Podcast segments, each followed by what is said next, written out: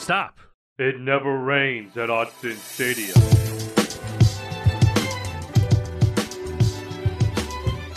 Hey, happy Wednesday, everyone, and welcome back to It Never Rains, a podcast about the Oregon Ducks. And we are in the middle of basketball season now, so this is probably be a bit of a basketball heavy podcast moving forward for the next couple months. I'm Tyson Alger here. I am joined by Aaron Fentress. How you doing, my man?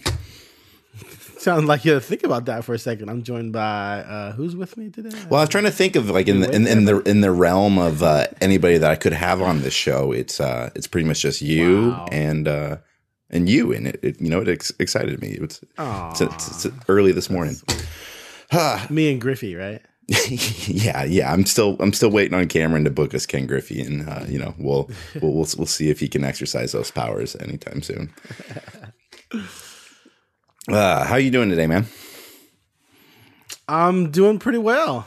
This is uh Uh, this uh it's a weird week. yeah. I was about I was about I was about to say like this week is kind of taken um obviously a, a, a much different turn than I think uh, anybody anticipated with uh, with the death of Kobe Bryant, and I, I think that um, you know not only does that overhang nationally, as, as you've seen with uh, the the TV broadcasts and the tributes on. Uh, at NBA games, and and you know this was a big topic at the Super Bowl, but um, it's obviously something that hits home at Oregon as well too, with uh, you know some of the relationships that he had at the university and and Nike and everything, and so um, yeah, it's it's uh, uh, definitely uh, an, an odd week and, and one, one of the more kind of uh, odd sports weeks that I've experienced um, ever. I think. yeah. I, I I spent some time and I saw other people on TV spending some time trying to think of like, you know, the equivalents um, in- in sports history, and it's tough. Like, there's been some people who have passed away, obviously younger while they're still playing, but no one really on the level of what Kobe was.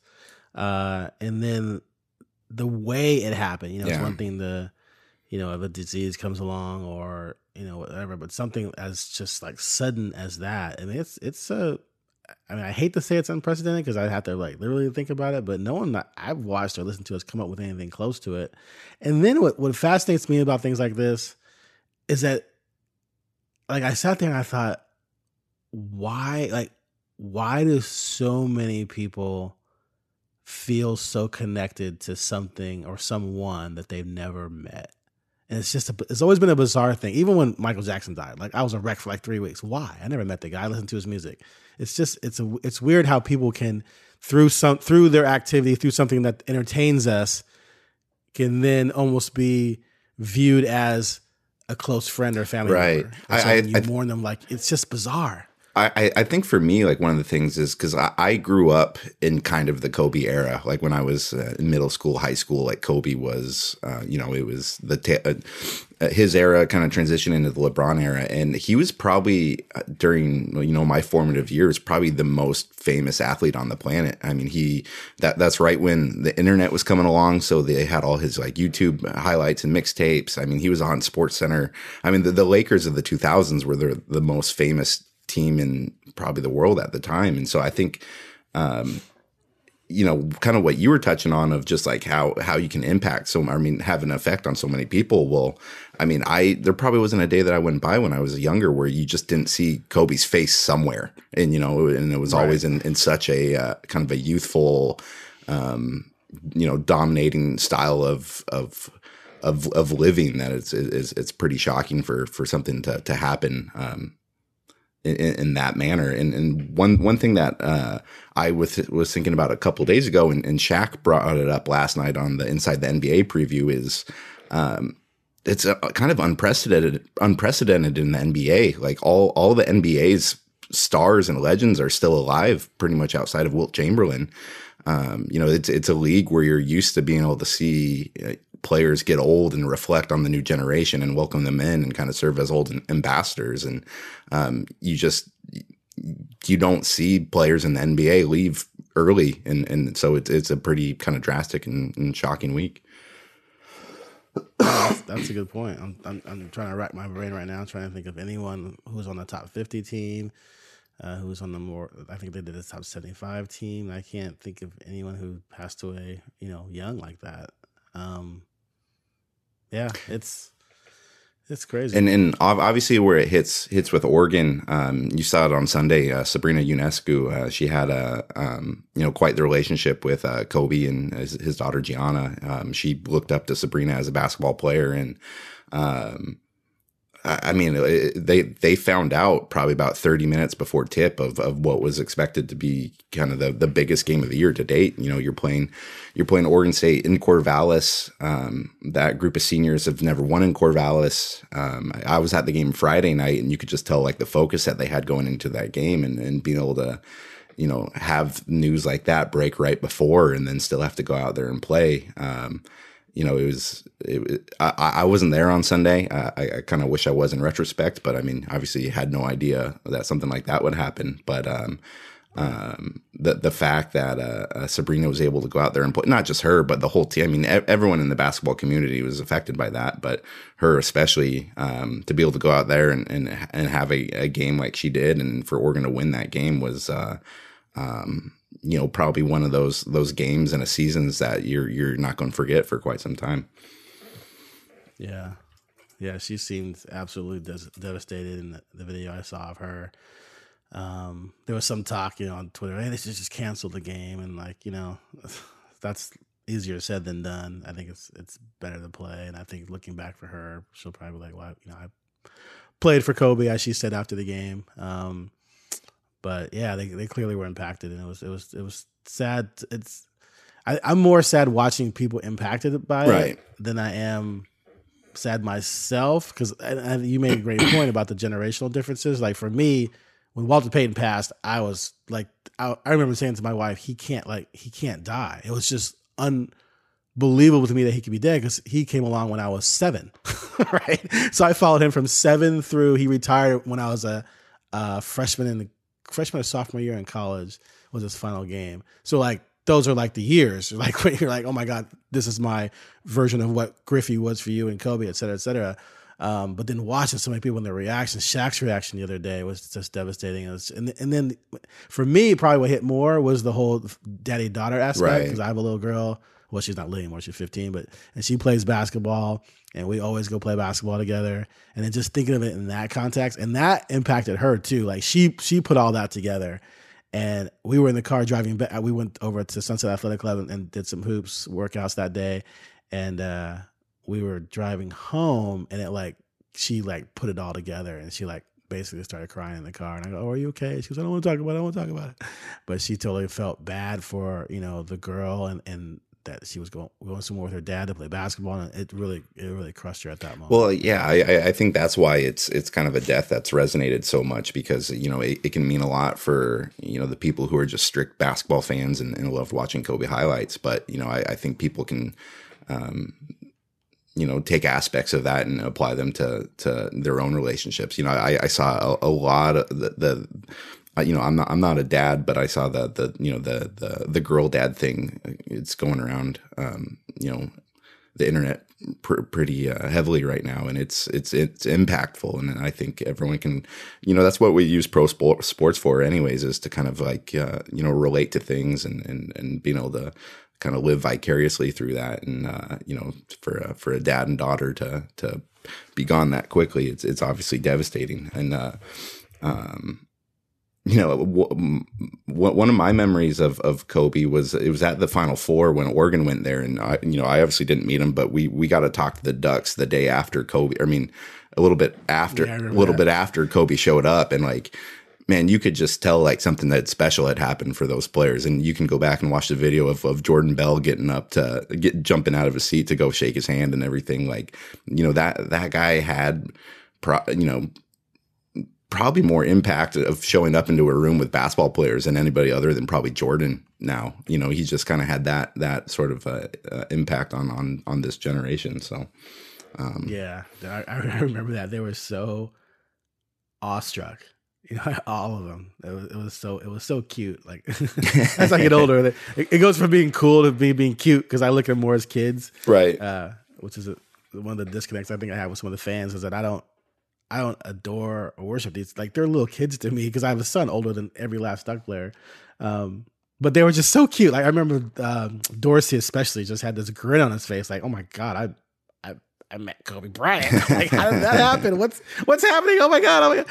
Um, another aspect of this too uh, is um, the father, mother, and sister of former Oregon baseball player yeah. JJ Altobelli passed away, and when it was when they mentioned that name, I was like, "How do I know that name? Right. Like I know that name." And then someone said, "Oh, he his son played baseball." And then I remember, "Oh my god, I covered the I covered the guy. He played on the early teams that were pretty successful. Yeah, he was an um, awesome shortstop for them. Yeah, on those teams that just dinked and not dinked and dunked uh, sh- a small ball their way.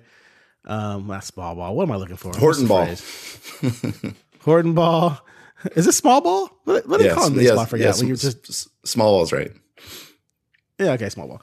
Um, small ball the way, and he was, you know, one of the reasons they were able to pull that off was because of the defense, and he was a really good, uh, a defensive player, and um, I was just like, man, it just, you know, six degrees of separation is one of the more fascinating things to me because it's so true, and there's a situation where, you know, everyone associated with Oregon, you know, was basically, you know, two degrees of separation away from that tragedy right. through Altobelli or through Sabrina or what have you. And I'm sure there's connections like that all over the world. But that's you know that's a sad a sad loss for uh, a, um, a, a you know lifelong member of the Oregon sports community. Most uh, most definitely. Um, well, you know, sports sports still did happen this week. Um, it was it was a good week for both basketball teams. Oregon Oregon ended up sweeping Oregon State. Um, their first win in Corvallis in, in, the Sabrina era. It kind of asserts them back as uh, uh, kind of the dominant force in the Pac-12, especially coming after off of that win against Stanford uh, uh two weeks ago. And uh, uh, the men's team's back on track too with a, a pair of wins down or be- beating the, the, the SoCal teams. They they look awfully impressive and, and just kind of thumping. UCLA. UCLA is not the best team in the conference, but you know it's it's nice to see a team beat a team that they should by a lot. Um, so yeah, I mean, like it's we're, we are here through January, a, a, month that can kind of like sneak up and, and surprise surprise some contenders in the league, and uh, Oregon's Oregon's looking pretty good on both sides of the hardwood here. Were you surprised that Oregon State women didn't put up a better fight in both those games? I mean, they weren't uh, route routes, but yeah, I. W- I, it, it, it's it's hard for me to gauge because I didn't I, I haven't watched you know kind of like all four years of that series, but like it it just it just felt like that. Um, it just felt like the Oregon State didn't have the talent to keep up with some of Oregon's athletes. I mean, obviously Sabrina's uh, something else, but like the the way that like Ruthy Hebard was able to like kind of contend with, uh, you know, uh, Oregon State has a pair of like it has a six six and a six four player in the post, and I thought Oregon played well in there, and and I, you know, it just it just felt like when you have a team that has like that good of star athletes that really want to win that game, uh, and, and, that's not to say that Oregon State didn't want to win that game, and they have they have a good team too. But I just, I just kind of felt like it was their year for it, you know. Excuse me. Yeah, no, I, I no, I, I agree. I, I mean, sometimes you get caught up in the rankings, especially like I don't. I'm not going to claim to follow women's college basketball that closely. I mean, I, UConn, don't they win it every year? and before that, Tennessee. Did they win it every year? Like that's pretty much my extensive knowledge of women's basketball. So when I look at the rankings and I see two teams ranked close together, I expect you know I'm waiting for a buzzer beater. Um, and so Oregon, but yeah, Oregon was just a step above clearly, and um, they're just a little bit more athletic, like you said. The uh, plus Sabrina seems like she's on a mission. So yeah, it was, it was uh, Friday night. The game in Eugene was honestly, it was it was one of the most crazy basketball atmospheres I've ever been a part of in in since I've started covering Oregon. I mean, it was sold out. Fans were in their seats about 10 minutes before the game started, which if you've been to one of the men's basketball games, they do sell out from time to time, but it's it's kind of a, a an LA type of late arriving crowd. Um, it, it, it was sold out oh, from really? yeah, it was it was uh, sold out from the start. That the fans were were going crazy on every play, and then Sabrina's just got such a you know, a, a, lot of these great athletes have this is just like a flair for the dramatic and being able to hit like a pair of buzzer beaters where everyone knows that she's going to be shooting the ball. And, uh, and then to have, you know, a, a game like she did, um, it's just, uh, I, I think that she's, she's the most marketable, famous, talented athlete that Oregon has under its umbrella right now. Um, and tickets for that game in some cases were selling for in the hundreds of dollars. And uh, yeah, it's she, Sabrina's the hottest ticket in U, in Eugene right now, and you know Oregon's got two more months of her, so so certainly enjoy. Get an NBA expand or WNBA expansion team, give them the number one pick, let them pick Sabrina, and you could uh you could have something that could you, work. You, you think the WNBA would work in Portland? Uh, I don't know. I it, it, came once. It was around for a couple right. years, and then it went away. Um, there was a when was that? women's league that had it. Yeah, that was in the early uh, late wait early two thousands. I think, or late '90s, early 2000s. 2000 through 2002. Yeah, yeah, early 2000s. Um, and mo- I don't think any of the teams really make money. They're subsidized by the NBA team in town, aren't they? I, I have, sort of the deal. I have no idea on that. Yeah, I don't know. um, but but actually, I got into this with someone on Twitter about this, and they got all offended that I even had the nerve to say that I didn't think it would necessarily work. It was bizarre. It turned into this dumb conversation about I don't know. It's just weird. But my point was, and these are people who never lived in Portland. My point was that fringe sports leagues, whether it be women's basketball, lacrosse, indoor soccer, indoor football. There's been three different indoor football teams in Portland.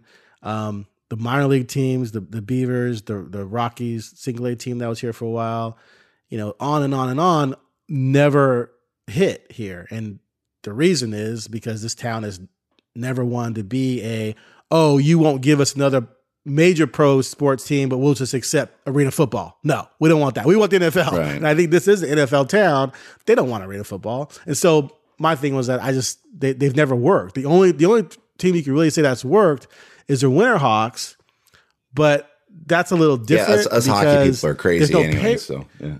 well, there's no payroll. Right. what, well, what, well, what are they paying those kids? They're paying them something. It, but it's just like a it's, it's just like a stipend. Yeah. Yeah, it's pennies. Now soccer has worked. Um, so so the, so that's that's where I think. Okay, so the last NBA team here folded in in 2002. Um, so this is nearly nearly 20 years later, and, and you've seen Portland work as a, a women a major women's sports market. I mean, the the Portland Thorns uh, right. put 20,000 in that stadium, and obviously they're not playing as often as a WNBA team would work, but. Um, you know, I think between the success that you've seen of the attendance at the the um, uh, the Thorns games mixed with uh, you know the Ducks and women's basketball program, like if if you were to do an expansion and you could just somehow gift wrap them and give them Sabrina, I think it would completely work. But you know, I think that's also how kind of fickle the league can be. Is if if you don't necessarily have that star right out of the gate, you're probably going to struggle. But right, also, these exactly. are two these are two people who don't really know what we're talking about talking about with the WNBA. So. I I don't know. And the the other thing is, there's a difference between succeeding and drawing fans. Because when I covered the the lacrosse, the LumberJax, they were a professional lacrosse team. They were here, I think, two or three years. Um, they actually drew like eight to nine thousand. But did they really? How many of those tickets were giveaways? Yeah, yeah. But how many of those tickets were giveaways? And then were they? But were they getting advertising dollars on top of that? And it was the same thing with the Forest Dragons in um, arena football. They actually drew but again, there's drawing and then there's getting paying customers. Who's actually are they paying or just coming? And then are you able to get advertising on top of that and sponsorships and things like that? So I don't know. I mean, I would I would love to see it. I'd love to take my daughter to those games. That'd be fun. I'm not against the idea. Um, I just have my reservations just because of the history of those types of sports leagues in this town has not been very favorable. It all comes down to this Super Bowl 54. Who's going to be hoisting the trophy and spraying champagne when it's all said and done? Ah, I think it's going to be the Kansas City Chiefs. Um, you know, their season will end on a winning note, and yours can too. This is your last chance to play fantasy football till next season with DraftKings, the official daily fantasy partner of the NFL. It's simple. Just draft six players from Super Bowl 54, stay under the salary cap, and see how your team stacks up against the competition. Get in on Super Bowl 54 action. Download the DraftKings app now and enter code RUN during signup. For a limited time, all new users will get a free shot at $1 million with your first deposit. That's code RUN, R U N, and get a free shot at $1 million with your first deposit only at DraftKings. Minimum $5 deposit required. Eligibility restrictions apply. See DraftKings.com for details. Okay, uh, switching gears just slightly. Um, there's there's been a bit of kind of picking up talk the last couple weeks um, with his continued strong play that uh, Peyton Pritchard is. Uh, uh, you know, it, it, felt like, especially coming into this season, it was very much like, ah, you know, he'll probably be playing in Europe somewhere. He works really hard, but you know, it, it might not happen. To it, it, seems like there's a there's a growing sense that Peyton Pritchard is going to find his way on an NBA roster. Um, he, he's been playing out of his mind the last what's he here. He had 29 against ASU, 22 Washington State, 22 Washington, including the buzzer beater. I mean the the long heave. 24 against uh, USC, and he only he only had a paltry uh, 19 in the 20 point win over UCLA, but that was with six assists and five rebounds. Uh, he's gotten his three percentage up to 40 41 percent, which is huge for him after only shooting, shooting 33 last year.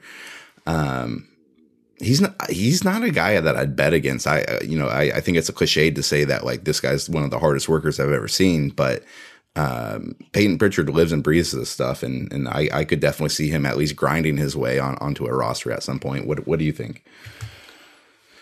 Yeah, I his first two years I was like I didn't see it. Uh, last year, the first eighty percent of it, yeah, I was like, what is? I, I was actually like, what is going on right. with this guy? Because I thought he was so much better than that. And then he picked it up late in the year, and he's been on that ride since. And then you look at him this year, and I, I'm like, I have like no doubts he'd make an NBA roster. I don't think he's a future star. I don't think he's a necessarily a future full time starter on a good team.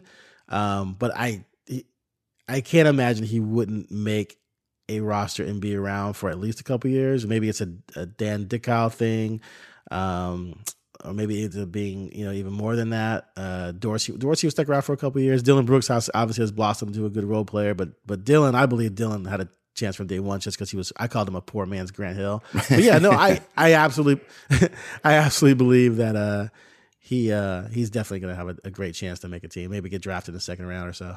Yeah, and and, and he certainly benefited too from just uh, kind of the evolution of the NBA. It's a, it's a more outside game, and uh, you know I think people will think that Pritchard is um, you know he he he's not a an elite three point shooter, but he definitely has that in his in his uh, repertoire and his ability to get to the hoop. Those those are the two things that you want in the NBA. This guy, you want a guy who can be able to shoot a three, and you want a guy that can be able to get to the get to the glass. And um, he does both those pretty well. Uh, I, don't, I don't know how he would be uh, how his uh, defense holds up on on that level, but yeah, that's overrated, anyways.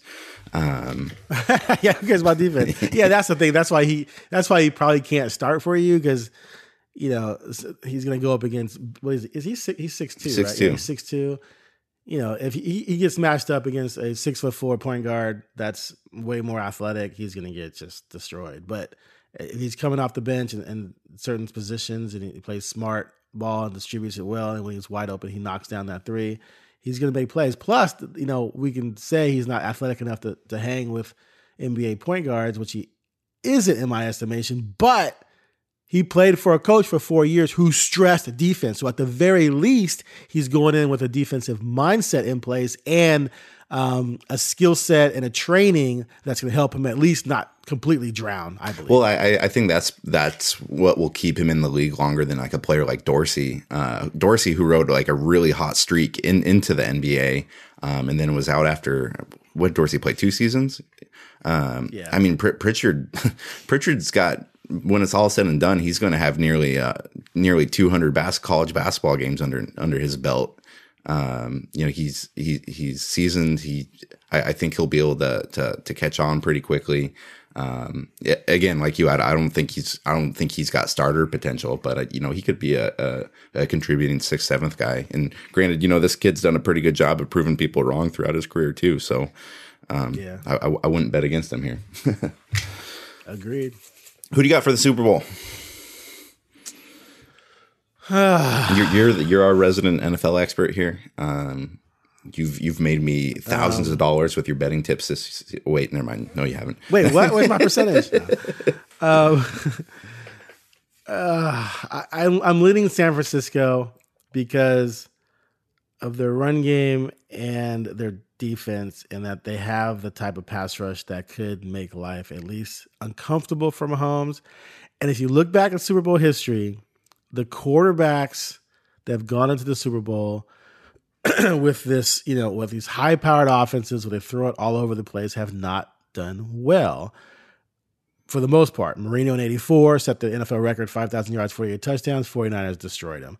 Uh, Brady, they went undefeated. He, he set records that year, passing with Randy Moss and Welker, went in the Super Bowl. And Giants four man pass rush covered with seven, held them to 14 points. It was crazy. They, I think they averaged 37 to 36 a game that year, whatever, held the 14 in the Super Bowl. Um, just recently, uh, not well, six or seven years ago now, uh, Peyton Manning set the record for touchdown passes with 55 uh, for that Denver team. Went into New York to play the Seahawks and got completely hammered they got they got made to look like an FCS school against Oregon. It was crazy, and they scored more points than anyone in history. Um, now you can go to the greatest show on turf, the, the Rams. They they produced in the Super Bowl, but offensively they got shut down by the Titans pretty much compared to what they did in the regular season. They won the game though, so it's like you look at it on paper, like this is the type of game where the defensive team rises up and smacks the offensive team after two weeks of preparation, and that's what history has taught us. So I'm going to roll with San Francisco. That uh that 13 Seahawks win is one of the crazier Super Bowls I remember just because I don't remember anything other anything from it other than like the the first uh, fumble safety because like it was just this this big into the snap. Yeah, safety. it was just this big in, it was, it was this big anticipated matchup. You got you got Peyton Manning coming in here after this crazy season, this this high powered Denver offense, and then the Seahawks just whooped them. Like I, I don't remember like any plays from that game other than just like oh man, this is after the first. I mean, it was done after the first quarter, wasn't it? It was. I was so I was so mad. I was so looking forward to that game. I was I, I was covering that game I was so looking forward to it. And I'm just like sitting there in the first quarter, early second quarter. I'm like, it's freezing too. I had auxiliary seating, so I wasn't in the press box. It was cold, and I was just like, "This is some BS, man." I was mad at the, I was mad to be at the Super Bowl. I was like, "Peyton, you suck." Um, but what, uh, what, was crazy too is it's not like like Seattle's defense obviously is really good. It's one of the best defenses, Legions of Boom, ever, blah blah blah. But they barely made it to the Super Bowl. They they Kaepernick put up a fight with the 49ers, and if it wasn't for that tip pass, San Francisco would have been in that Super Bowl. So it's not like they had been just squishing opposing offenses like my 85 Bears did when they shut out two teams on the way to the Super Bowl. And then to do that to Denver, like Denver just didn't show up. And I, I think there was, a, there was a moment in that game where Wes Welker went wearing one of those little shallow crosses or something, and, and Kam Chancellor just laid him out. And I think they just were like, you know what, these guys are coming to hit. We don't want any parts of this. They kind of they kind of they kind of quit. I hate to use the word quit for pro athletes, but that, that team. Quit. It was such a crazy result as as someone like me who's uh, I, I, like the Mariners, I like the Seahawks. Um, uh, fans in the Seattle market haven't ever like haven't ever had a team win a championship really since uh, the Sonics did it back back in the seventies, and so it's like all this build up and you know in, in your mind you're imagining it as like oh this is going to be this great game and and maybe we'll have to come from behind and do this and do this and do this. And and then you're just up by like 30 after the first and it's like oh man it's a letdown, isn't it? Yeah, a little bit. You know, you're you're expecting yeah, like these. No, it is. I, like, I experienced the same thing with the '85 Bears. I wanted them to play Miami and Marino because Miami was the only team that had beaten the Bears that year. So I wanted I wanted revenge. I want to squish, you know, squish that damn Marino into the turf. And then they get the Patriots, and it's like, like second quarter, I'm like, this is so anticlimactic because as a fan, you're like waiting so long for your team to win it, and it's the grind, and then you get there and it's over second quarter. It had a weird anticlimactic feel to it. Even Walter Payton said that too, because after the game, he was just like, "Yeah, we won, yay!" People were like, "What's wrong?" Well, it was over like second quarter. There was no build up to it. it. Shouldn't be that easy. And I think the same thing happened with Seattle. And it's funny you express that because you expect something when you want something so bad for your team and it's been such a long climb. Part of the excitement is watching them overcome. And when they don't have to overcome anything, it's kind of like, eh. Okay, and, and then it's just the day. second quarter, and you realize you're still about to spend fifty more dollars at the Buffalo Wild Wings you're at, and it's just exactly. It's just, yeah, you're like, oh, but anyway, that's funny. Well, yeah, it will be. It will be. We we, t- we talked about this a little bit last week, but it'll be fun to watch uh, a, a, few former Ducks playing in this game. Uh, I mean, DeForest and Arik both play substantial roles on the on the Niners. Um, looking to become the first. Who's the last? Duck? Was Joe Walker the last Duck to win a Super Bowl? Or I guess Patrick Patrick Chung. Yeah, Chung and no Barner. Well, Barner was on the. uh Barner was on that Eagles team with Walker, Right, right. And that was uh, two years ago, right? The Patriot and the, the Yeah, and then last year- Patriots won it last year. I don't. Right. Patriots Last year's Super with Bowl sucked. well. I'm just hoping for a better game than than last year's one. last year's Yeah. and yeah, last year's was yeah. Not only was it, it was like a low scoring blowout. It was 13-3, but it felt like thirty five to ten or something. Uh, but that, that Rams team was loaded with people from the state of Oregon. Um, Right. I think they had six guys with Oregon connections, something like Oh, that. yeah, you had, you, had, you had Johnny Mundt on there. Johnny Mundt, Troy Hill from Oregon, um, uh, Mannion from Oregon State, and Ndamukong Suh from Grant High School, and uh, Ecubon from Ecubon from uh, David Douglas High School, and there's one other one I can't remember right now. Uh, but they got smashed, so it wasn't good for the Oregon connection that day. It wasn't. Uh, But these All are the two big. But these are the two bigger stars that I can think of in a Super Bowl setting, I mean, if like where they're actually there's star power there from Oregon. yeah, I mean, if, if you look at DeForest, he he's Pac-12 Defensive Player of the Year, taken in the first round, Right. um, and here for I mean, I mean, obviously Bosa's a, a a beast on that line, but DeForest is just as important of a figure on there. So um, yeah. yeah, that that that, that will certain certainly be cool to watch. I'm pulling for him. All right, what do you got going the rest of the week? So I just spent off and on the last couple of weeks and then really grinding the last two weeks doing this really extensive, self indulgent retrospective on the past 10 years of, Oregon, of Oregon football. it's it's kind of crazy. Uh, but I did like, you know, the typical stuff, but I, I did other things too. And there's videos in there and it's, it's, uh, it's kind of long. I think um, the editor is probably You're really the you're really you're really probably- selling it, man. yeah. no, I'm, I'm sorry. I'm, I'm worried about the editor because he hasn't gotten back to me yet. He's probably like, "Damn, Fentress, you wrote a novel on this crap." Um, but no, if, if you're, you know, if you're a Duck football fan, and you know, the past decade was the most, uh, you know, successful ever. I covered the. I covered most of it. I think I figured out I covered 101 out of 130 something games, whatever, something like that. Um, and so I kind of it's just it's just my it's just like a, a, a personal view from someone who covered the decade, their favorite instances, moments, teams, players, Is uh, um, things is, like is that. the headline going to be like 10 years of me colon a walk through the past decade with Aaron Fentress? Actually, my headline right now is "Design of a Duckade." Oh God. a, a- an, Oregon, an, an Oregon writer's self-indulgent review of the past ten years. Uh, I don't know if that'll last or not, but I thought Duckade was kind of cute. Duckade, Decade, get it? so so th- that Humor me, Yeah. get it? Yeah, I got it. I got Okay, it. thank you. Okay, so that will be dropping soon. Uh, we, we are a week Today or we, tomorrow. we are a, a week uh, a week away from uh, signing day. So next week we'll be back on here. We'll have a, a, a second signing day break. Is that next That's week? next week, baby. Um, Who who else they got coming? Do we know? Is there anyone else? Maybe we'll have to save it for the pod next week, Aaron. This is called a tease. You, that's because you don't know either. This, You're going, this is "Oh, called a tease. This is called a tease, which is smart radio, smart podcasting. We will see you next week on It Never Ends.